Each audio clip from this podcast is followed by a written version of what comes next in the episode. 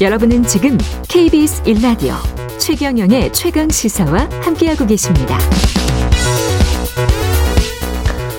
네, 성추행 피해 신고 후 극단적 선택을 한 공군 이모 중사의 유족이 어제 이 사건에 대한 국회 국정조사를 요청했습니다. 고 이모 중사의 아버님 전화로 연결돼 있습니다. 안녕하세요. 죄송합니다. 안녕하진 못하지만 예. 네, 관심을 가져주셔서 감사합니다. 예, 제가 그냥 툭 튀어나왔는데 죄송합니다. 제가 말씀을 드려놓고도 예, 안녕, 괜찮습니다. 예, 안녕하신다는 그 말씀 질문조차 드리는 게 뭐 송구하죠. 지금 상황은 그런데 어제 기자회견을 이제 특별히 열고 이게 수사가 너무 부실하다, 수사 의지가 없는 것 같다 이렇게 그렇습니다. 말씀을 하셨잖아요. 네. 예, 차근차근 말씀을 좀 해주십시오. 수사가 잘 돼가고 있으면 예. 그렇게 있다고 생각되면 저희가 왜 기자회견을 열어가지고 유족의 그 절절하고 절망적인 입장을 내지 않았겠지요. 공론화 후에 책임자들이 와가지고 걱정하지 마시고 엄마 아빠는 건강만 신경 쓰시고 유족들과 뭔가 마음을 하나로 모아서 서로 보듬어 주면서 건강만 잘 챙기고 계시면 나머지는 자신들이 한 점의 의혹 없이 책임지고 수사를 잘해서 결과로 보내드리겠습니다. 이렇게 말했던 사람들이에요. 그 책임자들이라는 거는 와서 본인들이 잘 수사하겠다라고 말한 사람들은 누군가요? 거기 검찰단에서 일단 그 2차 이후에 예. 2차 그 수사심의 이후에 저희들한테 한 두 번 정도 브리핑을 했어요. 예. 거기서 검찰단장도 있었겠고 또 간사관실에서도 나왔고 그다음에 조사본부에서도 나왔고 예. 그런 사람들 아니겠습니까? 수사에 산다마는. 국방부의 수사 어떤 부분이 구체적으로 부실했다라고 보시는지 말씀을 해 주십시오. 먼저 초동 수사가 제일 중요하지 않겠습니까? 예. 예. 3월 5일 날 저희 아이가 공군본부에서 내려온 그 수사관과 이제 수사를 피해자 조사를 받지 않겠습니까? 예. 3일 뒤입니다. 3일 뒤에. 3월 8일 날 가해자 조사도 받지 않은 상태에서 불구속 의견이 나옵니다. 예. 왜일까요, 이게? 가해자 조사도 받지 않았는데 왜 이런 결과가 나와서 그대로 이렇게 진행을 되죠? 자, 초동 수사부터 문제점이 있었던 거 아니겠습니까?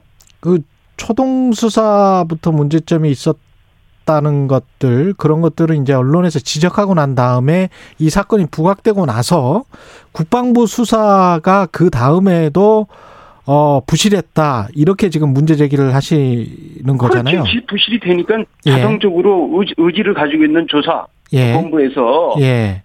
의지를 가지고 있다고 말씀드릴 수도 없어요. 그 부분을 조금만 더 구체적으로 말씀해 주시겠습니까? 예예. 예. 예. 그동안 이제 수사본부, 그다음에 간사관실, 검찰단에서 이제 합동 수사본부를 꾸리지 않습니까? 그랬죠. 자, 수사본부만 말씀드릴게요. 수사본부는 말이죠. 이 사건 초동 수사본부 부분과 관련해가지고 아무런 형사적 책임이 없다, 문제가 없다. 이런 태도를 견지를 했어요. 처음서부터. 처음서부터. 언론에서 이렇게 이 사건이 부각되고 난 뒤에도. 그렇지요. 언론에 떠밀려서 단 한 명만 입건한다고 후에 밝혔죠. 예. 그래서 결국은 수사에 대한 기준도 없고 예. 의지도 없다. 이걸 스스로 인정한 겁니다. 그 군 검찰 수사심의위원회 제도가 있지 않습니까? 민간 네. 전문가가 참여한. 이것도 네. 국방부 합수단 지금 말씀하신 합동수사단의 방패막이로 느껴진다. 이렇게 지적하셨잖아요. 자, 수사심의위원회에서 그 생긴 그 배경부터 볼까요? 예. 그런 언론에 보도가 되게 이슈화된 그런 문제점이 나타났을 때 군에서 합동수사본부를 만들지 않겠습니까? 예. 그런 분들이 과연 여지껏 국민들이 눈에는 수사를 잘 했고 제대로 수사 결과를 발표했다고 생각했습니까? 우리 국민들이? 예. 아니지 않습니까? 그래서 요번에 우리 이중사, 그런 그 사건 때문에 이 군에서는 처음 수사심의위원회가 생겼다고 생각합니다. 예.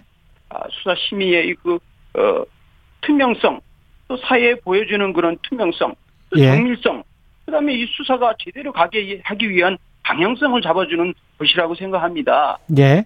자, 수사심의위원회에서는 감사관실, 그 다음에 조사본부, 그 다음에 군검찰단의 그 모든 수사를 가져오라고 그랬습니다. 예. 맞는 말입니다.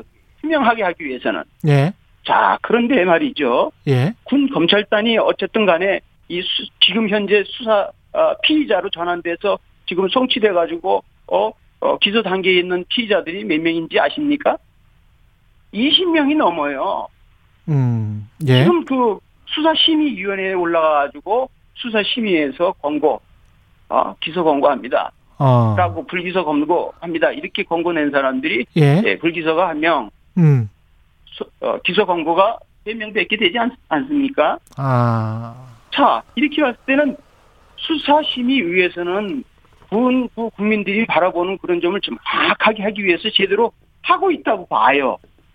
그렇게 하시는 분들이 열을 가지고 계신 분들이 많은데, 이거는, 네. 자, 국방부 검찰단에서 이 21명의 그 피의자로 전환된 그런 송치받은 자들이 있지 않습니까? 예. 자, 중요한 건 이겁니다. 수사심의위원회로, 문건을 넘기는 사람들이 감사관실하고 조사본부가 있어요. 좀 전에 조사본부에 대해서 말씀드렸죠? 예.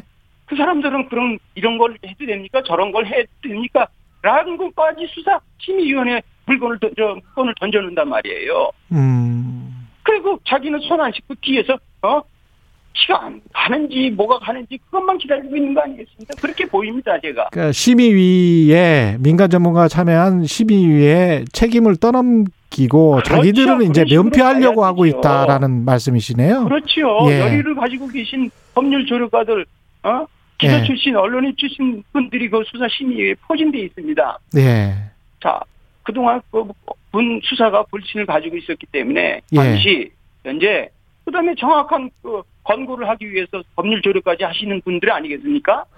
알겠습니다. 꼼꼼하게 10시간 동안 하는데 결국은 검찰단에서 던져놓은 매주 하는 화요일 금요일 날 하고 있는. 알겠습니다. 네. 저기 아버님 지금 저 시간이 지금 1분 네. 정도밖에 안 남아서요. 국정조사를 요구를 하셨잖아요. 네네. 중점적으로 규명돼야 될 점, 그다음에 책임자급 인물에 대한 조사나 처벌, 뭘 요구하고 계시는지 명확하게 좀 말씀해 주십시오. 한 30초 남았습니다. 예. 네네. 우리 아이, 우리 이중사가 그런 자결을 한 지 38일 됐습니다. 우리 아이를 사방, 팔방, 동서, 남북, 어떤 분들은 16방까지 막아놓고 있던 그런 사람들, 조력을 할 수 없게 만들었던 그런 사람들, 그런 사람들이 나와야 된다고 봅니다.